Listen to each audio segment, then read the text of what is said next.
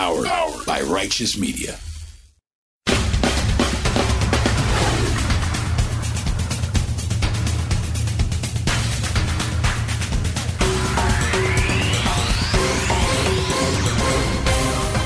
Welcome to Independent Americans.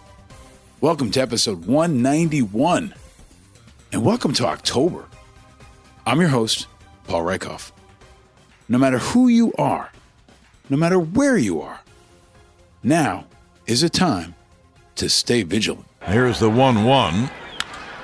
Swung on. There it goes. Deep left. It is high. It is far. It is gone. Number 62 to set the new American League record. Aaron Judge hits his 62nd. All the Yankees out of the dugout to greet him. Just think of it. Three Yankee right fielders. The Babe hitting 60 and 27. The Jolly Roger hitting 61 and 61. And now Aaron Judge hits his 62nd home run, the most home runs any American leaguer has hit in a single season. And the American League has been alive for 120 years. This is Judgment Day. Case closed. That's the great John Sterling, 82 year old legendary Yankee broadcaster with the call, as Aaron Judge broke Roger Maris's American League single season record for home runs. And unless you count the three cheaters who use steroids, Judge now has hit more home runs in one season than anyone in history. Judge did it. He destroyed the competition. He made history. He dropped bombs. And he did it the right way. He didn't cheat. He wasn't a jerk. He did it by the rules. And he beat everyone else in history. Just like the people of Ukraine. They're inspiring the world. They're fighting like hell. They're not committing war crimes. They're treating prisoners of war in abidance with the Geneva Convention. They're kicking ass. And they're doing something we've never seen done before in history. And while Aaron Judge is dropping baseball bombs nightly and will continue to do so in the playoffs and maybe all the way into the World Series, the people of Ukraine are dropping bombs for real and enduring bombs, relentless shelling, artillery strikes, missile strikes, war crimes, bomb after bomb after bomb continues to pound the people of Ukraine. But they just keep coming. They just keep fighting. They just keep improvising, adapting, and overcoming. They just keep inspiring. They just keep winning. And like Aaron Judge, they just keep dropping bombs. You drop a bomb on me, baby. You drop a bomb on me. You drop a bomb on me. And in this episode, we're going to continue to drop content bombs with our reigning home run champion of national security and modern warfare, a five time returning champion, six with this appearance. He's our leadoff hitter, our cleanup hitter, our ace pitcher, our play by play, and our color guy. He's the clutch hitter, the utility infielder, and most of all, especially when it comes to the war in Ukraine, he's our MVP. He was with us in episode 13, then in episode 81, then in episode 94, then in episode 104, and then in episode 158 this past March. Many of you have asked when he'd be back. And after spending most of the last six months on the battlefields of Ukraine, he's here, back on Independent Americans for an exclusive conversation recorded from a secure site inside Ukraine fresh off the front lines of the battlefields with the International Legion of Ukraine, the group created by Ukrainian President Zelensky, made up of foreigners who were willing to join the resistance to the Russian invaders and protect global security. Those are the people that are serving in this special Ukrainian military unit. He's our favorite terrorism expert, a decorated military veteran, an astute analyst, a truth teller, a TV terrorism analyst, a New York Times bestselling author, a retired Navy Master Chief who served as a specialist in Navy cryptology. He was involved in counterterrorism, intelligence, and combat operations around the world and served as an instructor in SERE School, Survival, Evasion, Resistance, and Escape School. He's the one and only Malcolm Nance. And he is back to drop bombs.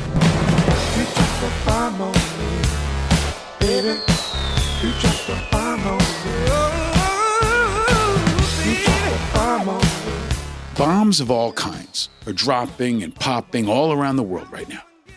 Here in the U.S., the southern states continue to recover after the massive hit from Hurricane Ian.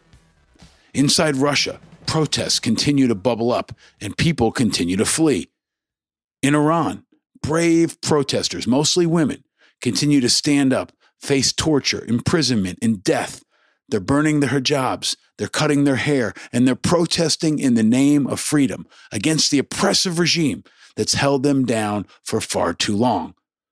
And those protests are setting off political bombs all around the world. Protesters have gathered to echo this message in cities around the world in solidarity with the women of Iran.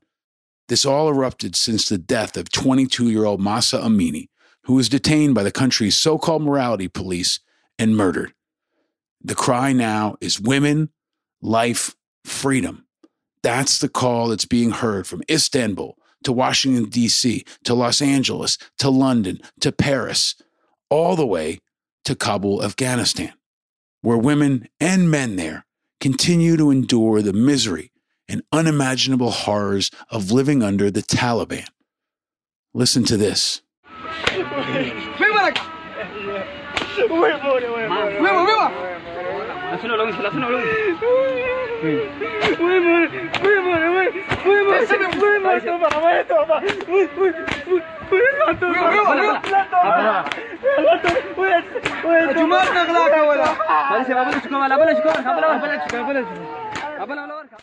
That's the sounds of the Taliban openly torturing, humiliating, and beating a man right out in the open, whipping and slashing the tied bottoms of his feet.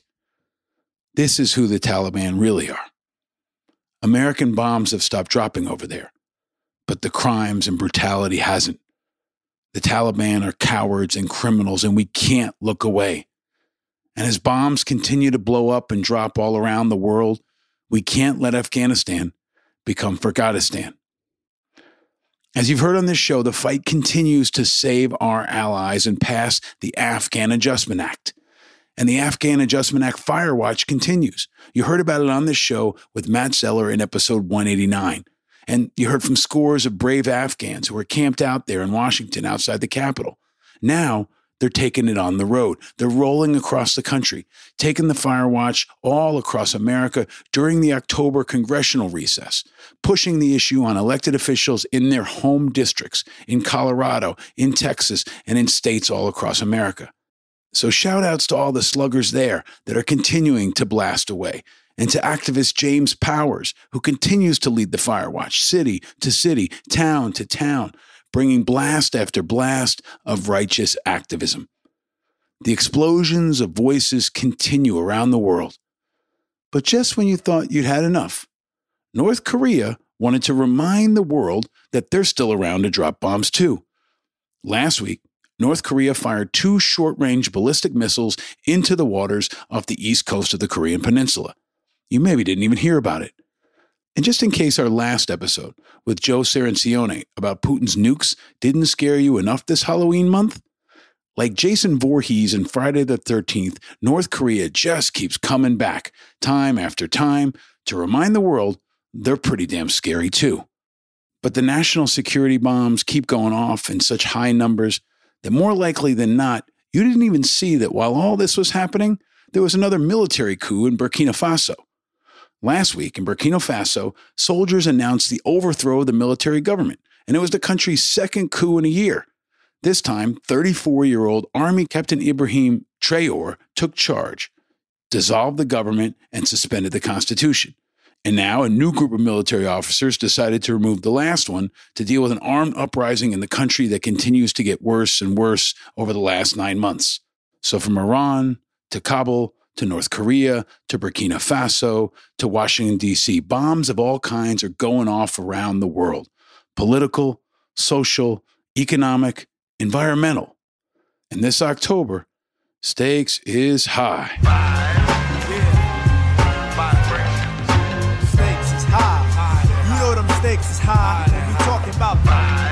All the bombs are going off, here at home in the US, maybe when we need them the most, the Army caught a bomb of its own.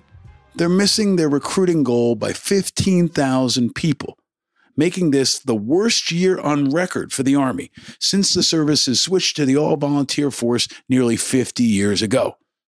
The Army is going to miss their target by 25%. Now, some blame the economy, some blame mandatory COVID vaccines, some blame it on the lack of physical fitness among young people. But this bomb may be one that had a much longer fuse. I think it's all that, but I also think it's something deeper. Young people don't feel a love for this country like generations before. And maybe even more so, the military is no longer as trusted as it used to be. And that's a bomb that was lit by the one and only President Mayhem before, during, and after his time as commander in chief. The long term damage Trump did to our civil military divide is greater than any other president in history. And it's one of the most damaging and underreported elements of his disastrous presidency. And just like almost every day of the Trump presidency, the political bombs continue to explode around candidates like Dr. Oz in Pennsylvania and the amazing disgrace that is Herschel Walker running for Senate in Georgia. But one political bomb that's looking more like a dud continues to be the Forward Party. And as I've said before, I hope I'm wrong. And if you haven't already, check out our recent episode 188 with former New Jersey GOP Governor Christie Todd Whitman, who's now a co founder of the Forward Party. And this week, Andrew Yang, one of the other Forward Party co founders, tweeted Forward Party endorsements are coming next week. Get your walking shoes ready and clear your weekends. Weekdays, all right, too. So, endorsements are coming from the Forward Party. Endorsements before the establishment of a party platform. It seems out of order to me, but not surprising. And if they're not endorsing Evan McMullin in Utah, who also has been a guest on this show, they're missing the single most important race for independent Americans this year. Now, I'd love to ask Andrew Yang about it on my show. Unfortunately, we're going to have to wait till November. November 30th is the date that his team has given me. So we'll have to wait until then. As one of our listeners noted on Twitter, a guy who goes by the handle the Antho815 in Illinois noted, Andrew Yang was on the New York Times The Argument podcast that came out today. Why is he putting off doing Independent Americans podcast? Dude, I wonder the same thing, but I have no answer. But I do have a hell of a conversation for you now. Malcolm Nance ain't afraid of this show. Malcolm Nance ain't afraid of Russian bullets. Malcolm Nance ain't afraid of Russian bombs. And he is back to break it down. Other shows focus on what's happening. On this show, we are always going to focus on what's next. I want to be the Tony Romo of politics and national security. I want to use my experience to tell you what I see and what you should look for and what might happen next. I haven't always been right, but I'm right pretty damn often, and definitely more than most. But not more than Malcolm. Malcolm Nance has been better than just about everyone. He's a precision guided JDAM of predictions. A JDAM, if you don't know, is a joint direct attack munition. It's a guidance tail kit that converts an existing unguided free fall bomb into an accurate adverse weather smart bomb. That's what Malcolm is a guidance system that can make anyone who listens to him smarter, more precise, more accurate, and more vigilant.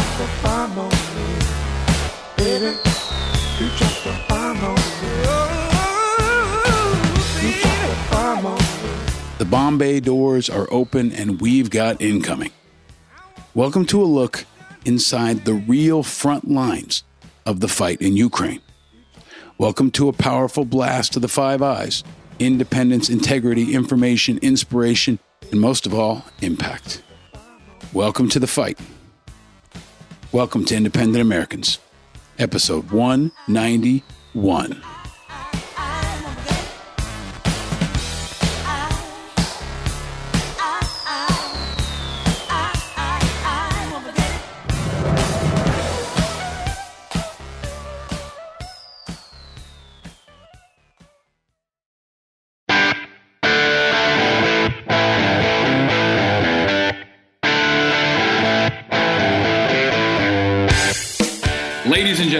Independent Americans around the country, around the world, and especially inside Ukraine. Uh, this is a moment we've been waiting for. Uh, a, a returning champion is back to join us, one of the most popular guests of all time, one of our most frequent guests of all time, and one of the most timely guests every time. The great and powerful Malcolm Nance, aka uh, Nonstradamus, returns to independent Americans. Welcome back, my friend. Well, I'm, I'm glad to be here. Wow, it's it actually has been a while, hasn't it? The last time you were here, the last time you were here, well, on the show here, was March. I looked at it, it was March 4th. I can't remember anything. Yeah. you know, this has been a pretty long war. Uh, so let me see. March, that was like last year, right? No, it's some time ago. But you had uh, you had just come back from Ukraine and you were kind of Yeah, yeah. I was going to join the Legion you were doing what Malcolm does, which is kind of tell us what was coming without telling us what was coming. Uh, yeah. uh, and it's it's really good to see you, man. It's really good to see you. It's good to see you alive. It's good to see you well. We got a lot to talk about over the you know the war so far and the war to come. You are very much deep in it, more than ever before. But let me start with a question that I ask of everyone that's maybe more important now than ever before. Where are you, Malcolm? And how are you? well, I'm in a secure facility in Ukraine. so, uh, and I'm, I'm, doing very well. I'm off the line. I'm off the front line, um, where I've been for oof, since June, almost full time. And I know I, I came back to the States for like 12 days to do a book tour that I had to do contractually. And I've been on the line ever since. And then I was on the front, pointy, pointy, pointy end of the line, and then beyond the line. So, um, but now I'm I'm back. We're going through a training and uh, rearm, regroup, uh, refuel, refresh, evolution. As you know, people cannot stay in, near, around active combat all the time. So, uh, even these hardcore guys that uh, we're with here, you know, they they've got to go take leave. They got to do family matters, and you know, and uh, they've just got to take a mental health break. Mm. You, your perspective is so unique and so valuable, and I want to get into all of it. Um, you know, when when you say you're well, you haven't been wounded, you're alive. Oh, you know, you got. Yeah. it's not for right? lack of trying, right? I'm telling you, yeah, they, the you know, the Russians, they've got this thing. So, uh, you know but uh, i've been i've been blessed you know uh, i've got guardian angels and uh, you know we we haven't been as fortunate in the legion battalions. Uh, we've recently taken several casualties. We we just had three who passed on a in a on a single instance. So you know this is a war and i want people to understand that you know people watch television and they think that they're going to get entertained and for every day of those Russian statistics, there's hundreds and hundreds of Ukrainian men, women, and children who are dying in this war. And you know, people say they get war weary really quick. Well, look, you, you got you've got an option. These people here don't care. These people here have no option. You know, they would like to have uh, you know their reporters standing in the middle of hurricanes, right, getting hit by tree branches, rather than being killed out on the battlefield. That perspective is so so important. Um, I want to talk about the Legion, which you have been instrumental in in fueling and creating. You kind of tipped it a bit last time you were on the show, but take us to for folks that are that are outside of this, that are watching hurricanes, that are watching Aaron Judge, right, or maybe watching snippets or, or pieces of this what is the front lines like? Can you explain what the front lines are like in 2022 in this in this war for Ukraine's survival? Well, you know, I'm not going to reveal any trade secrets. I'm certainly not going to reveal anything that's operational security. So, for those of you who are just dying waiting with a pen, um, that's not going to happen. Um, and you've seen it there, but you cannot see the dimension of it when you watch it through a television screen. It's like watching through a postage stamp. Um, the areas that we occupy now, or we have reoccupied the territory we've liberated. And let me tell you something there is nothing more satisfying than actually liberating people who were oppressed and, uh, you know, who were threatened with death every day, whose homes were being looted, uh, women and children were being raped. Uh, that's real. This is not something people make up for propaganda. You don't have to make it up. The Russians have said it themselves. We have audio recordings of, you know, women saying you can rape women, just wear a condom. Um, this is a it's a really horrific war. And because the level of intensity of this war is not being brought to you on a minute to minute scale like it was at times at you know the kickoff to Desert Storm or you know it, we're we're sort of more like Afghanistan 2007 where people couldn't mm-hmm. even remember we were in the war and occasionally you get casualty reports but for those who are fighting and living in it it's a very horrible thing but Ukraine is a unique country. I mean, it's a it's a beautiful country. It's a I, when I was here in the pre-war, I kept thinking, how is this not a tourist paradise? I mean, it's just really, you know, lakes and rivers and, you know, old babushkas that can curse you or bless you, you know, depending on what you do to them. All these things. And then we find that the line is really the, you know, just an area of control that extends from where Russia's furthest artillery can reach, which is the rear uh, you know, usually about 40 kilometers, so somewhere around 25 miles, and then going deeper in. So, you know, you have uh, sort of a, a rear that gets hit from time to time. The city of Kharkiv, where we are, it was surrounded on three sides earlier mm-hmm. this year. Mm-hmm. And the Russians were going to take it, but it's a city of a million people. And the Russians calculated that, well, these people are speak Russian, not Ukrainian. Therefore, they're going to side with us. Well, when you bombard someone's house, they're not going to side with you. Mm-hmm. These are the most rabid, loyal Ukrainians. They just happen to speak Russian dialect uh, instead of Ukrainian dialect. And so you have these urban areas which were multi you know 20 story apartment complexes and dachas and little food plots and small villages along beautiful rivers and lakes and you go to them rigged out right you got your full battle rattle you got a helmet armor everything you know you know we oh by the way let me tell you about the level of intensity of combat here we don't carry the regular combat load, right? Which is you know six mags for for the most part, minimum of ten magazines, minimum. Um, there's no combat resupply. A drone dog isn't going to march up and drop off two cans of ammo, right?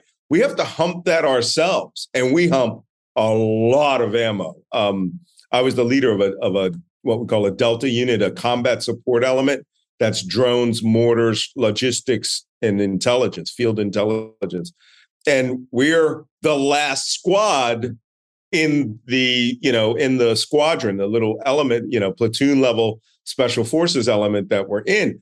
But we're also the tail gunners, right? Mm-hmm. Try mm-hmm. turning around and sweeping your rear when you got two cans of heavy machine gun ammo. That's your responsibility. You have your own weapon uh, you have massive amount of ammunition. Uh, it's very, you know, people don't understand how hot combat is. Mm. All right, it's hot. I drip. I have to wear a do rag just to keep the water out of my face.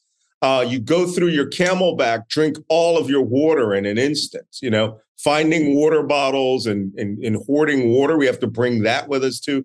So all of these things, but I'm wearing all this stuff, and then I go through this beautiful little village. Mm. And you're like, oh, this is really cute. It's got hedges, and it's like, you know, uh, we some of the places we refer to as Hobbiton, right?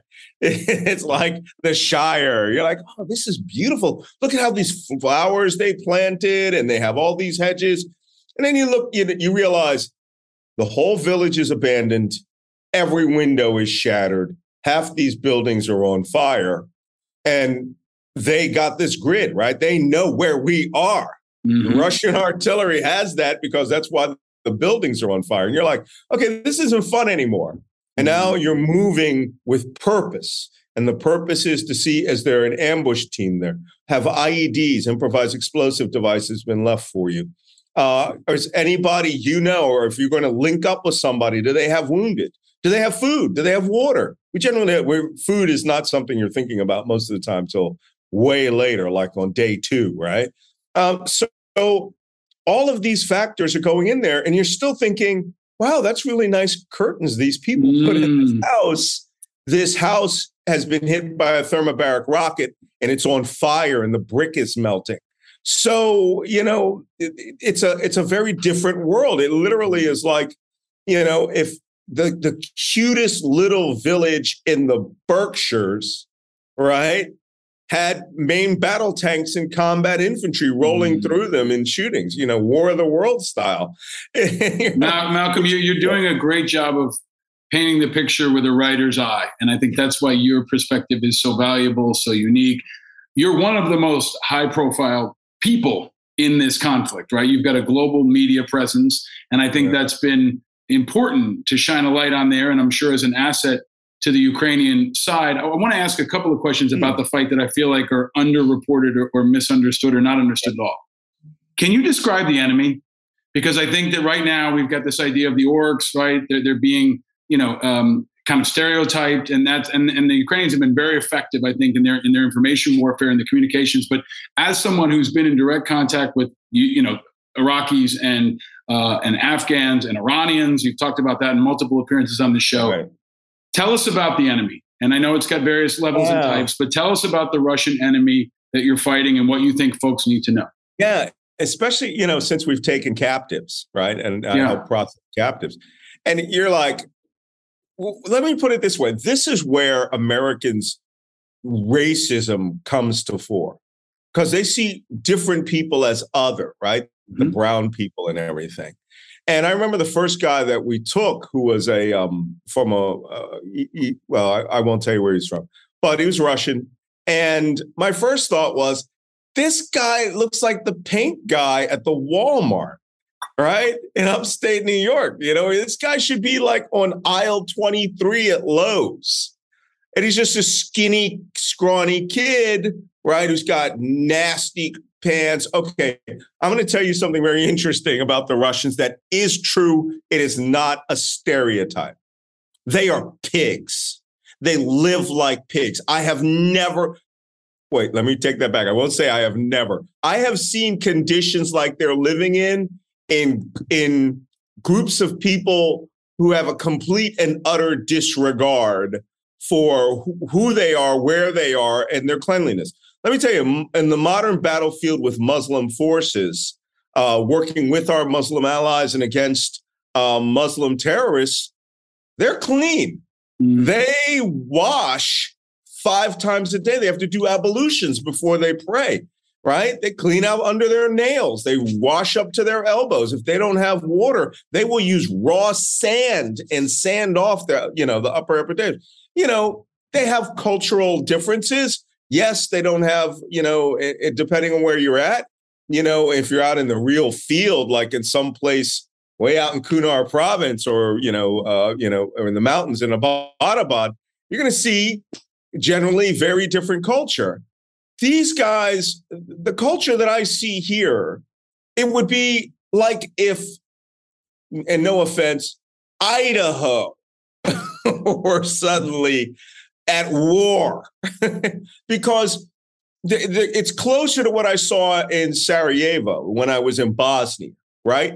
As I used to say, when I was in Bosnia, um, which was interesting because we were actually looking for foreign fighters there, right? Iranians, mm-hmm. Arab jihadists, things like that. I said, Bosnia is one of those places where before the war kicked off, it was white Christians that didn't go to church and white Muslims that didn't go to mosque, and they all drank Slivovitz right? Every Friday night, Saturday night. That I'm like, what's confusing here is that I have Europeans going at each other, and that hasn't happened since 1945. Right here, that's exactly what's happening here. So, Malcolm, Malcolm, is it I want to put a point on this because I think it's a really important insight. Is that due to the low quality of soldier on the Russian front line, the lack of discipline, the lack of military order, um, or or is it something else? But it sounds to me like you know these are the sorts of things you see in a ragtag army that's thrown together without a, strong culture and a strong esprit de corps. And and as a related question, evaluate their fighting spirit because I think we've seen this almost mythical uh, uh, ethos and morale of, of, the Ukrainian side, but in those folks you're in direct contact with, you've captured, you've killed. Um, describe their their fighting spirit or their lack of. Yeah, yeah. The the Russian combatant. It, it's okay. Again, these are not you know manufactured images, and you're seeing very few Russians because the only Russians you're seeing are dead ones and you're seeing mobilized ones. And that's pretty much all there is, right? On occasion, you'll see a civilian, you know, you'll see a captive. And we try not, the reason you don't see Russian captives is it's violation of the Geneva Convention. And the mm-hmm. guys that are putting those videos up are like the soldiers who, at the moment of capture, who have their GoPros out. And that's very hard to control on the battlefield.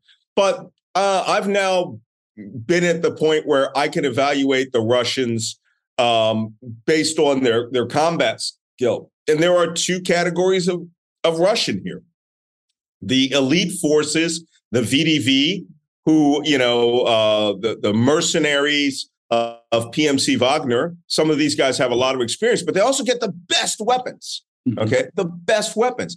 But I have literally eaten the lunch of the VD of the VDV and the Spetsnaz in one of their command posts that we took and their lunch was there, right? Their their MREs, by the way, are way better than the average Russian soldier's MREs. A different packaging, really neat. Looks like somebody went to a camping food store and mm-hmm. stuffed it.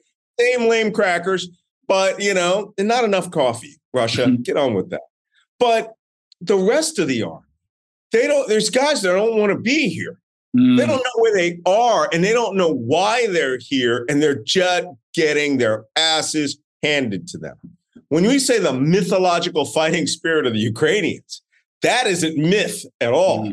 These guys, okay, first at the beginning of the war, we called it, you know, the uh, the screaming Cossack, right? These guys were like the only way that the Ukrainians would attack was, you know, with they would twirl their mustache and swirl them, you know, the sword over their head and go screaming into battle and start lopping off heads. And they took a lot of casualties with that that that that strategy. But you have to understand, pre-war, I think I told you, I, I, I, know I did on MSNBC. I met the top two battle commanders who are now running this war. Right. General Syrskyi, who was at that time commander of land warfare, now he is going to be stepping up, possibly in General Zaluzhnyi's job as commander of the armed forces of Ukraine, and General Pavlyuk, who is commander of Donetsk, a Donbass area, uh, the Joint Forces area, who is now commander of land warfare.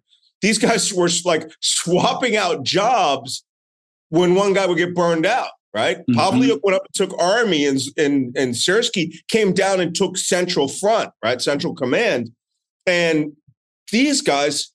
I, I said this on MSNBC. These two guys can't be beat. I saw that in February, early February, before the war ever started, and I was like, "Whoa! I I've never seen commanders like this. This is mm-hmm. Patton level stuff. Like you know when the shooting starts, they're going to go. Let's go. You mm. bought it on. Can I pa- can I pause you there because there's so much to pull apart here, Malcolm, sure. and I love it when we get going, man. You could yeah, yeah. we could make this a four hour podcast, right? But I also know you got sleep to get and fighting oh, to do. God, but but there was one part of of your last show, we, last appearance on this show in March. Yeah. You and I had a pretty lengthy discussion about how in March we saw that Ukraine could win this. Not oh, just yeah. defend, not just defend the cities, but win. Right, and now we're seeing. I got trashed. Yeah, I, I, I just trashed. A lot of us did. Air. Yeah, a lot of us did. Right, and I think you know I talked to Tavis Smiley about this on his show last week. He asked me how we knew, and I said some of us have expertise that other people don't have, and I, I want to know now. Uh, it's like the third quarter, right? And this team is is is is winning and the momentum is shifted and the whole world can see it. And I'm going to ask you, how far can they take this? Are they going to oh. stop at the Russian border? Are they going to pursue Putin, or where is it going to go? Well, they've already stopped at the Russian border in many places. I mean, but let me let me give you an analogy that people our age can understand. This is Harlem Globetrotters versus the capital, you know, the Washington Center. What, what was the name of the the, the yeah. group that the Globetrotters always played? The Washington know? Generals, maybe. Washington Generals or yeah, something. Yeah. And it's just like this is, you know, I don't. Let's let's take it for example this offensive we just right. did, which I was on the tippy tippy tippy spear point of. Uh, through the grace of God, and that, that video that I made, which is very popular in Russia this last week, um, the things had moved so fast, and you'll understand this. Artillery moved up to our forward positions, and we were way ahead. We're like, why is that artillery here? They're supposed to be 20 kilometers behind us because objectives that were going to take days were be were taken in hours. And the, the, the Ukrainians are so skilled at understanding that they couldn't use any of the old doctrine for this. They had been handed a series of defeats in 2014 and 2015, cost them 14,000 men uh, from 2014 to 2022, and they learn lessons. They study war. They work with U.S. advisors. They work with, you know, the War College in the United States. I'm sure they have their own computer, you know, mapping out the the the battle the battle on the the data on the battlefield. But the one factor that the Russians don't have is that these people want to fight. They are desperate to fight. They want to fight the Russians. They want to prove themselves to kick these people out of their country and cleanse them. And when you're talking about that, that's not esprit de corps. Esprit de corps is the, the, the love of the organization. What we have in the Legion, why we stick together, is esprit de corps, right? But when we're on the battlefield, all right, we're gonna what we're what we're showing can only be how can I how can I describe it best? All right. Um, you know, bringing it. Heart. We're bringing heart. It's heart, bringing guts. Yeah. this war to you. Yes. And yeah, I said this tonight. They enjoy it when they go on the attack. Oh, they want mm-hmm. to be on the attack. This is the old saying, right? They're not attacking the people in front of them who they hate. They're they're attacking and they're fighting for the people behind them whom they love.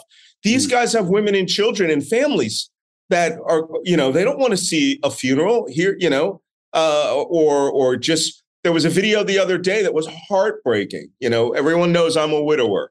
So, but there was a video of women who were widows and widowers receiving medals posthumously from that, President yeah. Zelensky. And every one of them was in tears. And it was like Zelensky wasn't there.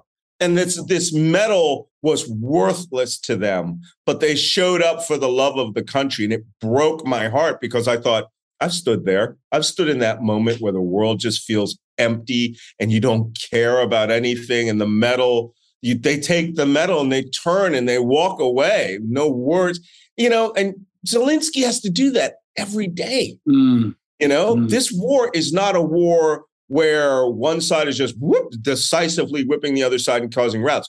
The routes come from the sacrifice of the men and women who go to the tippy point and and you know and and find that the enemy has a vote too. The enemy has mm-hmm. weapons. The artillery is what's causing all of our casualties. We mm-hmm. rarely have a gunshot casualty, but they occur depending on where you. That's important for people to hear too. I mean, that that shapes the, the the picture of the battlefield. Malcolm, you know, you were an early, I don't, I don't, like a, like we call you guys in the Navy probably call it plank owner of yeah. the Legion, right? When when this first got stood up, um, Zelensky first issued the call to international uh, veterans to join the fight.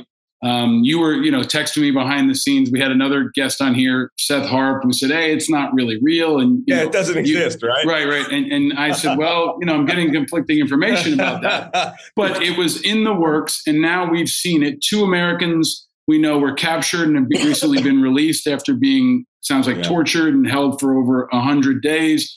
Um, can you give us what, what's your no shit uh, uh, analysis of the Legion? What, what, how, it, how, it, how effective it's been, what it looks like, and what's the call to arms going forward? There are a lot of folks who are maybe still on the sidelines who are like, you know, this looks like a pivotal point. You know, maybe now I'm available. I wasn't before. You know, is as almost a recruiter in chief here. Is the Legion still hiring, and what do you need? Oh yeah, well, the Legion is definitely still hiring. Uh, because a lot of people who are plank owners, right? What we call the, you know, week one legionnaires, the guys yeah. who got here in mid March, uh, like when the you know the the training base was struck by cruise missiles, and I, just three guys I'm working with today were survivors of that attack, and I mean they were in the barracks that got blown up. They were like blown out of their beds and things like that. Um, you know, that was a very different time. You know, I, no one knew what to really do. Guys were putting it together. Battalions were forming all over this country and it took months and months of pain and and to to to do that. At one point, the Legion was in a fixed position where they weren't doing anything, and apparently, you know, to people they go, "Oh, we're not doing anything." Yeah, you're doing something. You're holding the line so that the Russians don't come through and knock down the eastern flank of the city. And they go, "Oh, okay, yeah." Mm-hmm. You have to explain it to soldiers sometimes. Mm-hmm. Um, but now with this offensive, they're on the attack. And we got a lot of uh, legionnaires who had left that have returned. Uh, you know, the Legion has has two two two elements. There's an infantry battalion, which is First Battalion, and then there's a Special Forces battalion, uh, which has stood up uh, since summer, uh, which you know carries out special reconnaissance missions and direct attack missions and things like that and it's it's I, I, put it this way it's less special forces more special operations right? Mm-hmm. we don't have 10 years of training and all that but the missions still require uh, the missions are exactly what a us you know special forces oda would carry out. And there's several types here you know you have the ukrainian special operations command the special police units the sbu is like fbi's has their own special mission units. And you know we work synergistically with you know the Ukrainian special forces, the Alpha units that they have, and we you know for the offensive, we were in a very large formation with dozens of missions that were being carried out simultaneously. Um, you know, some missions, not a shot is fired because you're not going. If you shoot, bad things will happen, right? It's mm-hmm. just there are places you don't want to be found. Mm-hmm. You don't want to be found because there's no Blackhawks coming for you. There's no helicopter mm-hmm. that zoom in and you know uh, helocast you and, and and fly you out. Uh, you, when you're behind the lines, you're there, and the Russians are all around you. So, but then there are those missions where you know we've had eight, ten hour gun battles. I mean, straight up Blackhawk downside stuff. You know where where the, the most important element were the guys who had to run back to the pickups and you know grab belt-fed machine gun ammo or more frags or, or 40 millimeter and things like that. We don't have the luxuries of American war fighting.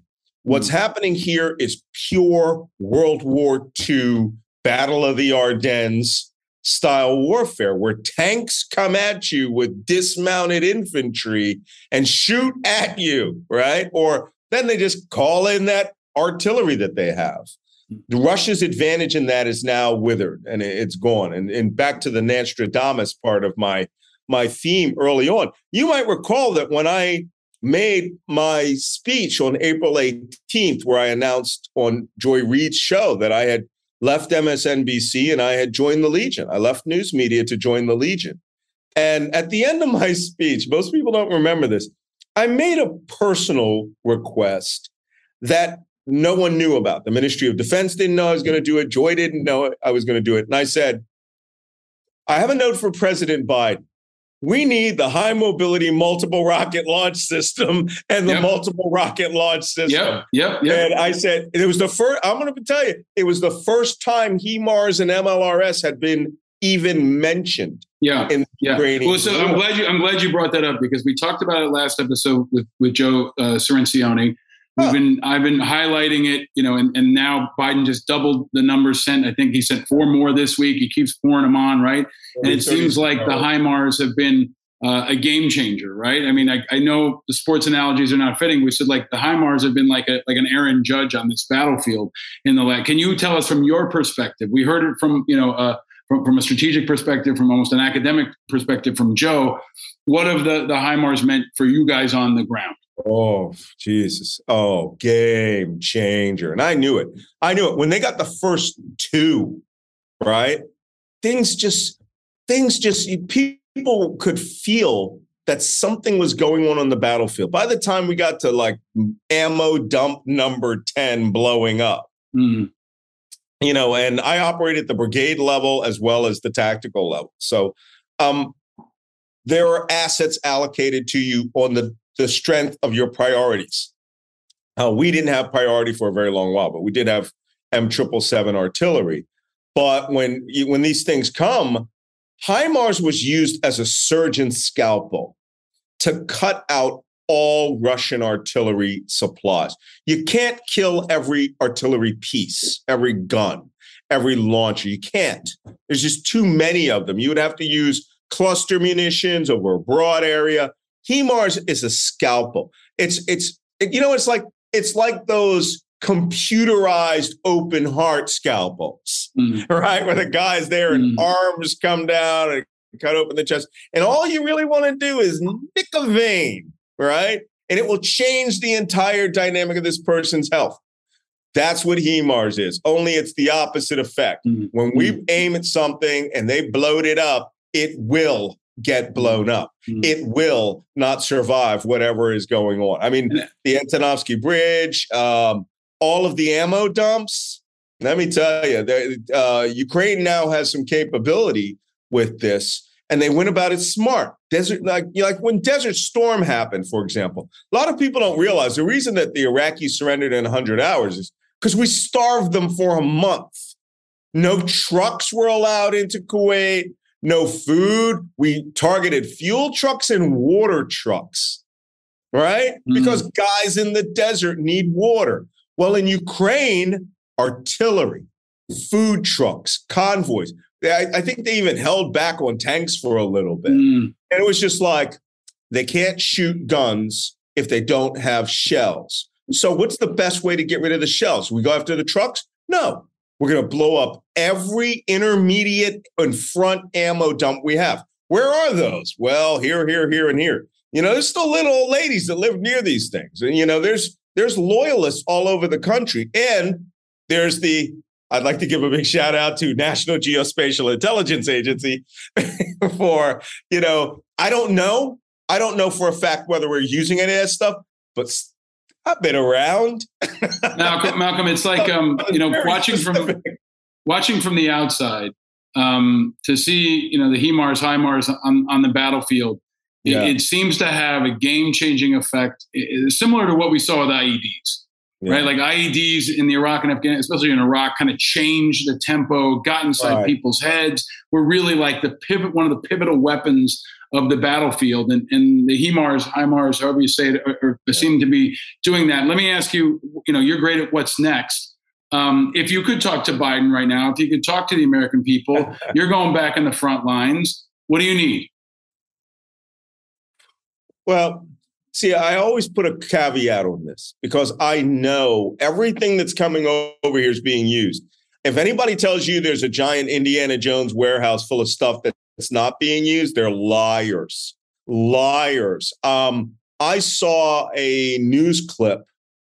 I want to say, well, let's let's go back a few weeks ago, you know, where somebody had taken a video near the Polish border of the um, of the the MRAP, right, the mine resistant armored personnel carriers, you know, and um, w- within a day or two, I mean, these things are rolling. They're not on tank flatbed mm-hmm. carriers. They're on their wheels and rolling. Within a couple of days, I saw them. I was like, hey, I just saw those on, on YouTube. Yeah. Um, they go right to the front. And, you know, I think when I saw them there, they didn't have weapons on them. And then when I saw them, it was clearly the same truck convoy. They had stopped, they had mounted weapons. These things go right to the front. The Ukrainians use and exhaust these weapons right away. Everything we send to Ukraine are consumables. Okay. There is nothing that is being stockpiled.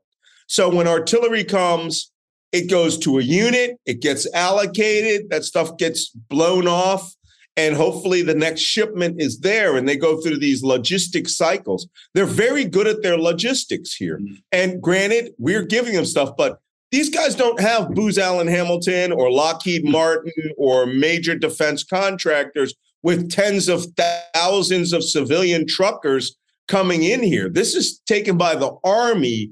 Their logistics command pass it over and they prioritize where they really need every round. Malcolm, can I can I ask you to as someone who's been highly critical of the military industrial complex and the role of contractors in our American post 9 11 war, this is, I hope, a quick question. Is the way they do it better? Does it yes. work better? Yeah, this is Desert Storm level logistics. In Desert Storm, I'm going to give you two examples. In yeah. Desert Storm, um, when I needed a bandage, I went to a, a, army, what we call a CSH now, right? Combat Surgical Hospital, what was a MASH. And these people were all MASH reservists, Vietnam veterans. There had been like 10,000 years of medical experience in this MASH. Mm-hmm. And I actually wrote in my a note in my pocket, please take me to such and such MASH at, you know, Um, um Naval Base or Ras Naval Base. Uh, you know, take me only to these guys. But that, when I wanted a bandage, the US Army would provide me a case of 50, right? The logist, there's actually a book written about this. The logistics of Desert Storm were all handled by the US Army and the Army Logistics Command and was staffed almost principally by soldiers and US Army civilians. When I went to Iraq in 2003, all right, I tried that same thing. I went to a U.S. Army unit and I said, "Hey, you guys got any, you know, TQs? Any got any, any tourniquets? Got any bandages?" And they were like, "I showed them an Israeli bandage. They didn't know what it was. It was so new." No, I'm sorry. I showed them a cravat from an old band, you know, old set, and they were like, well, "We don't have that. We only have these Israeli bandages, and they're only for us." And I was like. "Whoa, whoa! Well, mm. don't you hmm. have a logistics tail?" Same thing with food um, we had within days in Kuwait in 2000, uh, 2000, listen to me, 1991, we had T rations. You know, we had tray first line rations being brought out and cooked with hot water by army personnel using army food trucks mm-hmm. yep. uh, or was allocated to us. I remember when those you know uh, those hungry men ready meals already pre-cooked showed up. It was heaven. Mm. This war, I couldn't get a, an extra MRE out of a soldier. What's happening here in Ukraine is closer to Desert Storm than than the modern. Uh, you have to wait for the the logistics contractor to bring you the food, and they've hired a local, and they go to the dining facility right, and they right, flop it right, out. Right, right, no, right. No, no, no. Well, it's all, it's all. I go to the supermarket for my food if I have. It's all, have. it's all one team, right? Instead of a Frankenstein's monster of people yeah, with different I think interests. We should go back to the old model. Yeah, Ma- Malcolm, I want to let you go, but uh, one thing you, you asked me to, to mention, I want to make sure we get time for is you're doing a fundraiser. Can you talk about that and how people can can help? Sure. Yeah. Um, so at Third Battalion Legion, uh, we're the we're the newest battalion. We we don't get the same allocations. I, I've mentioned this before. People say, "Why are you guys raising money? Why? What is this? You know, uh, the you know the Rough Riders in the Spanish American War. You got to form your own regiment." It's not like that. We are regular line infantry uh, or special operations units attached to a line brigade, which is now on the attack and has been on the attack for some time now since these offensives have kicked off. And now the Russian line is collapsing. However, this has been a privately owned vehicle war since day one. If you want mobility beyond the basic capability that you're given, which could be a five ton truck, and you won't see that five ton truck for days because it's off doing other priorities, then you're going to walk. Well, people don't walk. The Ukrainians went home, bought their cars and people are running around, I'm not joking, on the battlefield in sedans, right? Mm-hmm. Some of them quite interestingly camouflaged. Mm-hmm, mm-hmm. So, um, But we learned very quickly in the world that I'm in. I, I actually made this proposal for the Special Operations Battalion in early March before I became a Legionnaire to one of the deputy ministers of defense. 20 man teams, special operations teams running around in five technicals. Um, and so we've managed to, through donors like Rip Rawlings of Ripley's Heroes, Ripley's Heroes has been incredible for the Legion. They gave us a bunch of cars. Our, our newest one, because we lost one to enemy fire, and he goes, I got one coming here for you. James Vasquez is going to bring it right out there. They camouflage it. It's all Gucci. It's with us right now. But we have we need more vehicles. And the yeah. kind of vehicles we need are real technicals with gun mounts. We rock M240B, you know, machine guns. You know, he, well, I wouldn't call them heavy machine guns, but heavy machine guns. And they need to have a pintle mount put on it. That needs they're heavy if you have they're, they're, heavy if you have to carry them. I've had to carry yeah, them. Oh my God. we we do carry them. I mean, some yeah. guys like the MG3 or the German, you know, yeah. machine gun or or the PKM. So you guys, so we'll we'll oh. post a link and encourage folks to to to support in whatever way they can. Oh. Yeah. And if, well, let, let me ask you this: org, which is which is my think tank. Um, Say it um, again, Malcolm. Say TAPSTRI, T A P S T R I dot O R G. Um, and I'll link to it also in the show notes wherever you're listening to this podcast, folks. Malcolm, let me just ask you. Uh, you know, before I came in here, my kids are home from school today uh, for Yom Kippur, and uh, I told them I was like, guys, this is a big conversation. And they said, yeah, it's your friend at the war, right, Daddy? And I said, yes. This is, and and my little boys are tracking on Ukraine. They know where you are, and we're not forgetting in the in this household. And I think among many of us in the country. Um, just as a, as a closing thought, and I hope you'll join us again. And I'm so happy you took this time. What do you think people need to know if they only listen to you know one snippet of this interview? Malcolm Nance is a, is a you know a decorated American, a guy who we've trusted uh, you know in the media for a lot of perspective and analysis. You know, there aren't too many guys like you over there. I just want to emphasize that too. You know, who can communicate this experience and and have the the profile that you do. What do you think Americans need to know right now about this? Well, let me caution you a couple of things. For those of you who think that I'm tweeting about this, if you actually go through my timeline, I think I have six tweets in the last nine months with pictures of me. I, I think a couple of pictures, one, one, video, two videos. The Russians tweet more about me than, than I tweet about. And they did. They, they had you on their their national television, and they like held you up. week, every yeah. show yeah. for a week, yeah. nonstop. Because I'm the black guy who's NATO. Yeah, me. Yeah. Uh, but the, the, if there was one thing that I want you to impart, I, and, and it goes to this raising funds because we need to buy sat phones, we need to buy uh, new vehicles and things like that. Everything that you do has real impact. Whether you're protesting, you know, those guys are out protesting at the Russian embassy in DC by putting pictures of NAFO right? The slightly, mm-hmm. what do they say, slightly brain damaged cartoon dogs, of which I have a character. I'm an early guy into NAFO. Um, but everything you do, all of your support really matters. And the most important support that matters is that you understand this is the Eastern Wall of democracy. And in a month, less, is it a month? Yeah, less than a month you have a choice to decide whether the Western wall of democracy crumbles, all right, into dictatorship by giving the Republicans the House of Representatives, by being apathetic or lazy or feeling like someone else is going to vote and you're going to take care of it. I'm working this month with Democrats abroad, right? I, I, I love you know, going around with Americans who live overseas. When I lived overseas in United Arab Emirates, I was a big DA fan. Uh, I did voter registration in Paris. They really pulled out hundreds and hundreds of thousands of votes in 2020. I mean, just like the greatest pure voting period of people overseas in American history. Well, you've got that opportunity too, because this wall here in the East will collapse if all of the funding stops. You see Marjorie Taylor Greene, all these other morons out there who are saying Zelensky is a corrupt Nazi, you know, dictator. And we're like, you live on another planet. Okay. Zelensky's the president you all wish you had. It's young Joe Biden. Mm. So, you know, and Biden's doing great. He's he's giving us everything that we need. You know, we don't get support by the people who know that it's going okay, who know that the economy is good, who know that if they don't come out and take their family out and their friends out in a month, this will all go away. Malcolm, can I ask you to put the, Nostr- the Nostradamus hat on one last time here to, as we wrap it up? Um, how does this end? How does this end if I bring you back on in, in six months?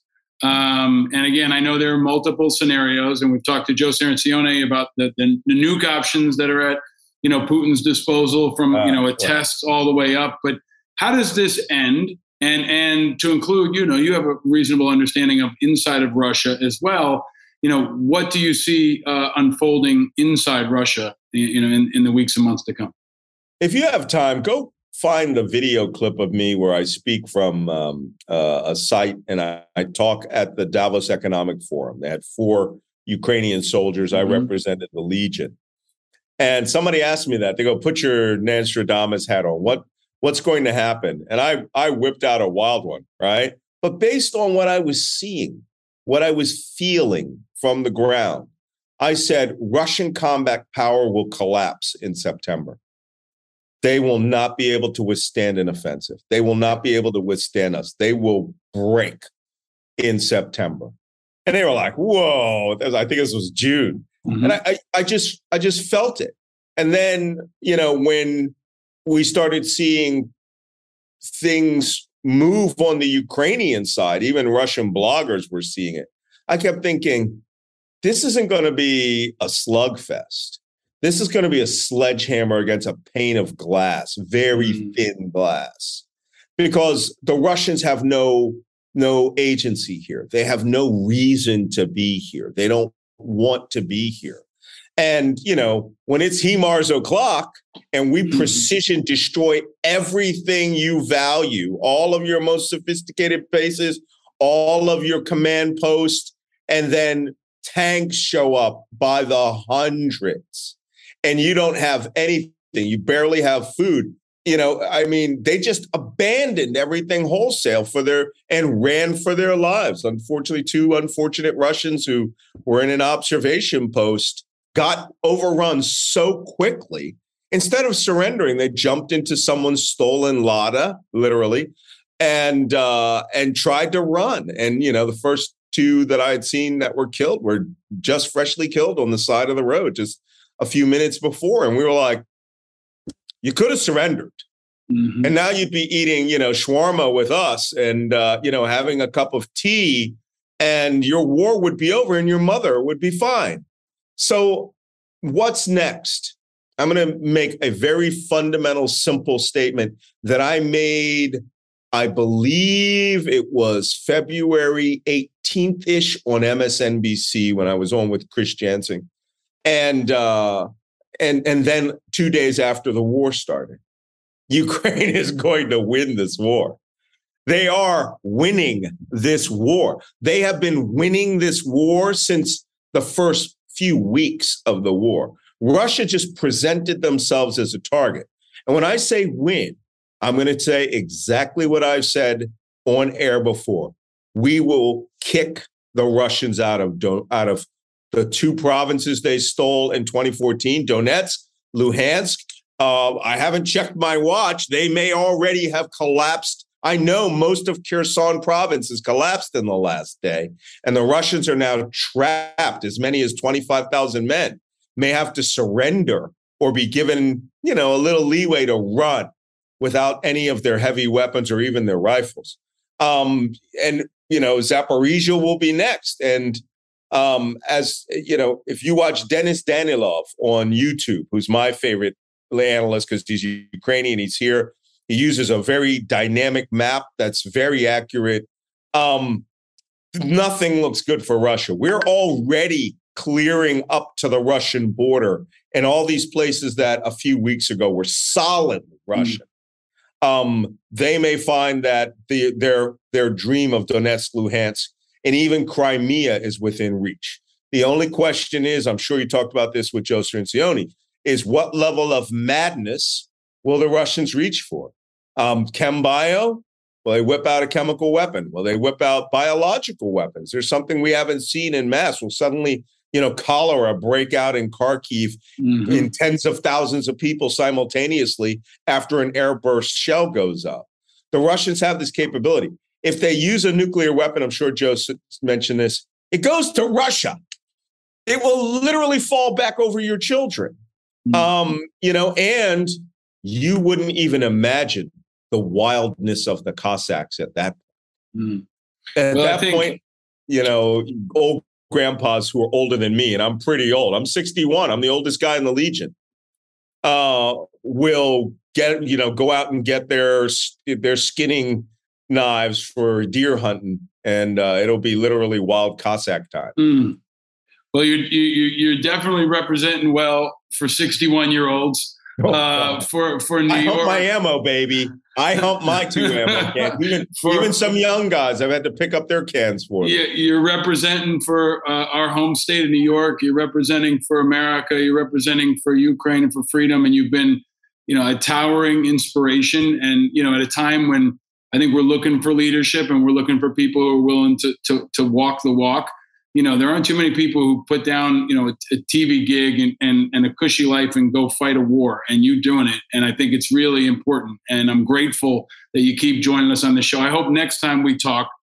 Putin is gone, and and that's my prediction. Is I think it could happen a lot faster than people think. He could be dead. He could be captured. He could be running, and I hope that we're we're celebrating that moment when you get on the show again, if not if not sooner, my friend.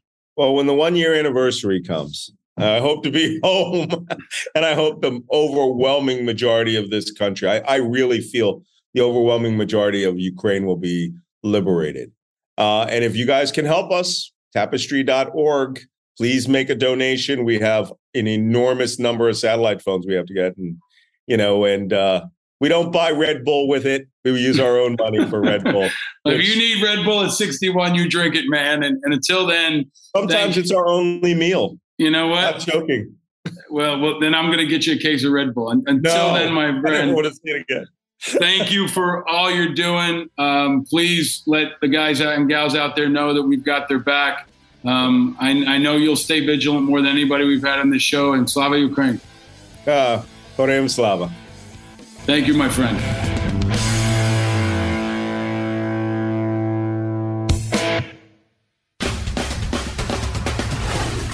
The man drops bombs. I'm telling you, every time he joins us, he drops bombs, and Malcolm Nance is the real deal. He told you about it, but be sure to check it out in the show notes. Check out tapstri.org.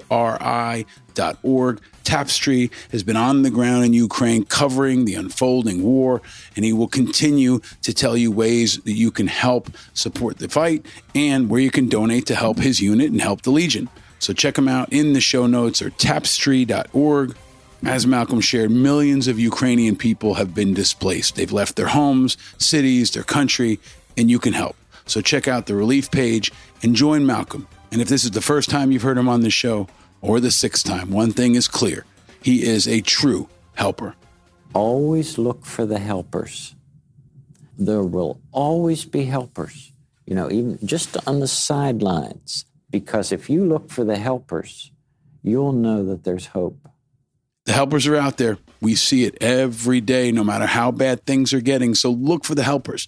And I'll continue to post them on social media. So follow me on every single platform. I use the hashtag look for the helpers. And I posted a story this week that I saw from my friend, First Sergeant Perry Jeffries down in Texas. He posted a story from KWTX in Texas. And it is a powerful one about an unlikely, unexpected helper. Here's the story. When I was trying to go to bed, it was all I could think about. And this morning, it was all I could think about. 17 year old Ava Donegan keeps replaying Saturday night in her head. I had never even heard gunshots. So that was, was a whole new situation for me. Donegan was in the car with her boyfriend, stopped at a red light, when they found themselves in the middle of a crime scene. I saw the cop get out of the car and then I saw him get shot a few times. Her car was just in front of the shooter's truck, so they ducked and called 911. Somehow I blinked my eye, and the cop who was shot was right in front of my car. The officer had been shot in the shoulder and the wrist and came to her window asking for help with his tourniquet. He told me that it was completely numb and his hand was completely limp. Donegan says she helped put his tourniquet on, get his vest off, and use his radio to call it in. When I realized he needed help, it all was instincts. Even though it was scary, she says she's glad she was able to help. I'm just glad that he is okay. And I think that gives me a good peace of mind.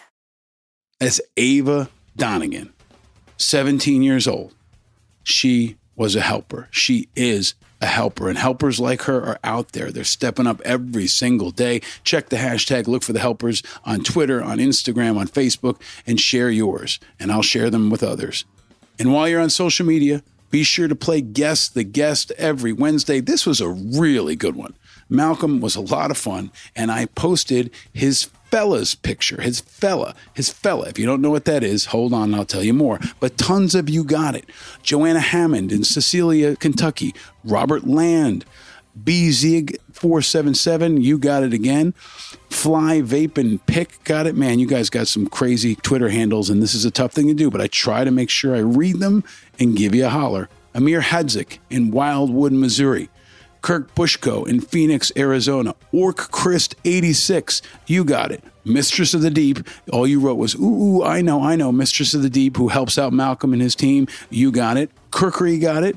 H. Markian got it. Flora Rince got it. Will McNulty, my old friend Will McNulty from Team Rubicon, he came close. He guessed I am the Warax. If you don't follow I am the Warax, you should. You know, the Lorax who speaks for the trees. Well, I am the Warax speaks for the veterans. He's kind of a legend on Twitter.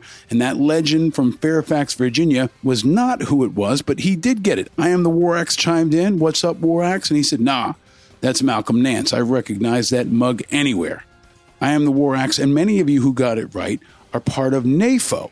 And if you don't know, NAFO is the North Atlantic Fella Organization. Want to give a big shout out to all the fellas out there. If you don't know what NAFO is, you can check out the hashtag or you can become a Patreon member and hear my exclusive extended conversation with Malcolm Nance about what it means to be a fella. What is a fella? The fellas were recently recognized by Zelensky. They've become an international phenomenon. And I talked to Malcolm about it. It's in the exclusive content that's available just for our Patreon members. You can become a Patreon member if you go to independentamericans.us. Please join us there. You can also see video of my conversation with Malcolm. You can see him inside his bunker in his camouflage. You can also see the latest in my apartment. Not so much exciting going on there, but I continue to unpack boxes. My boys were home on break. And you can check out all the videos of this conversation and all the others on our YouTube channel. And of course, at independentamericans.us. Please also be sure to give us a review. Many of you have been doing that. And thanks to you sharing the love and sharing the word about this show, we continue to make the podcasting charts in America and around the world. We are now number 96 in the Republic of Trinidad and Tobago. That was something I learned this week, but we continue to make the charts and climb the charts in Trinidad and Tobago and around the world, thanks to all of you. So thank you for continuing to spread the word. Thank you to all our Patreon members, especially Denise Kipschel, who said she likes to look at my bunker, and all the rest of you that are dropping bombs for us on Patreon and spreading the word. Thanks to you, we continue to bring the five eyes in all our podcasts and everything we do. You know what that means independence, integrity, information, inspiration, and impact and the murderers row of our team, the real Bronx Bombers, the righteous media team, continues to make it possible. Creative Chris Rosenthal, brilliant Bill Schultz, and precise Paula Hernandez. And as always, my wife and my amazing two boys.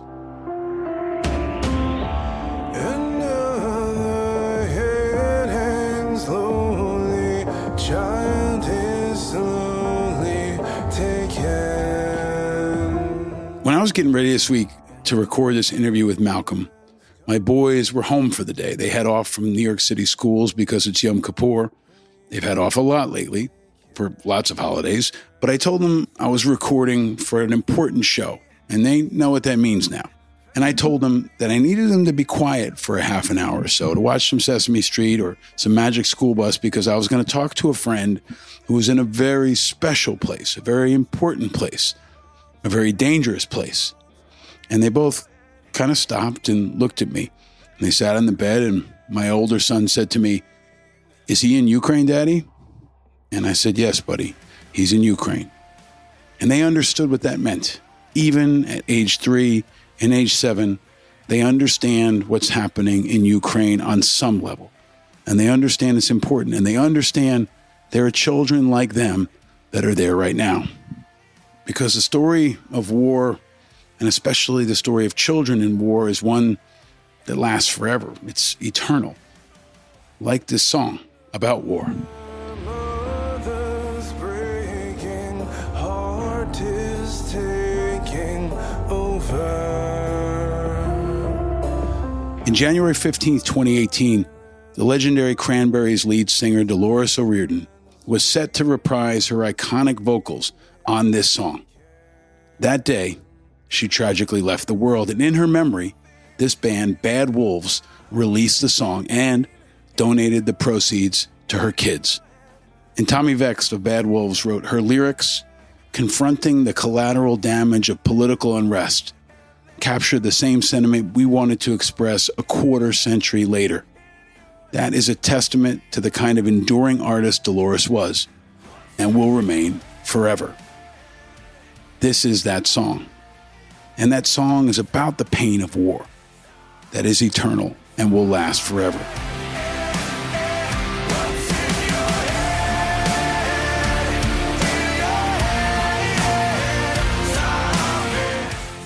My kids are safe from the bombs. And if you're listening to this, your kids are probably safe from the bombs too. Unless you're in Ukraine. In Ukraine, their kids are never safe until the bombs stop dropping, until the missiles stop hitting, until the artillery stops firing. And we can all do more to make that happen in ways that are big and ways that are small. Because nobody made a greater mistake than he or she who did nothing because they could only do little. We see that in Ukraine, in supporting Ukraine, and all around the world. Bombs are dropping, but so is the inspiration. And I say it all the time hope is the oxygen of democracy. And the people of Ukraine continue to show it. The people of Iran continue to show it. The people of Afghanistan continue to show it. People inside Russia continue to show it. And the people of America continue to show it.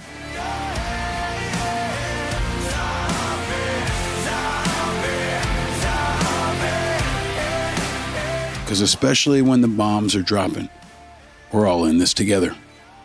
So stay vigilant, my friend, because eternal vigilance is the price of freedom. And no, you're not alone in your vigilance. We're all vigilant, and we're all in this bunker together. From John Sterling to Michael Kay, from Babe Ruth to Roger Maris to Aaron Judge, from the Gap Band to Bad Wolves to the Cranberries, from all the fellas in NAFO to Malcolm Nance to you. I'm your host, Paul Rieckhoff. Thank you for listening. Down with Putin, Slava Ukraini, and stay vigilant, America.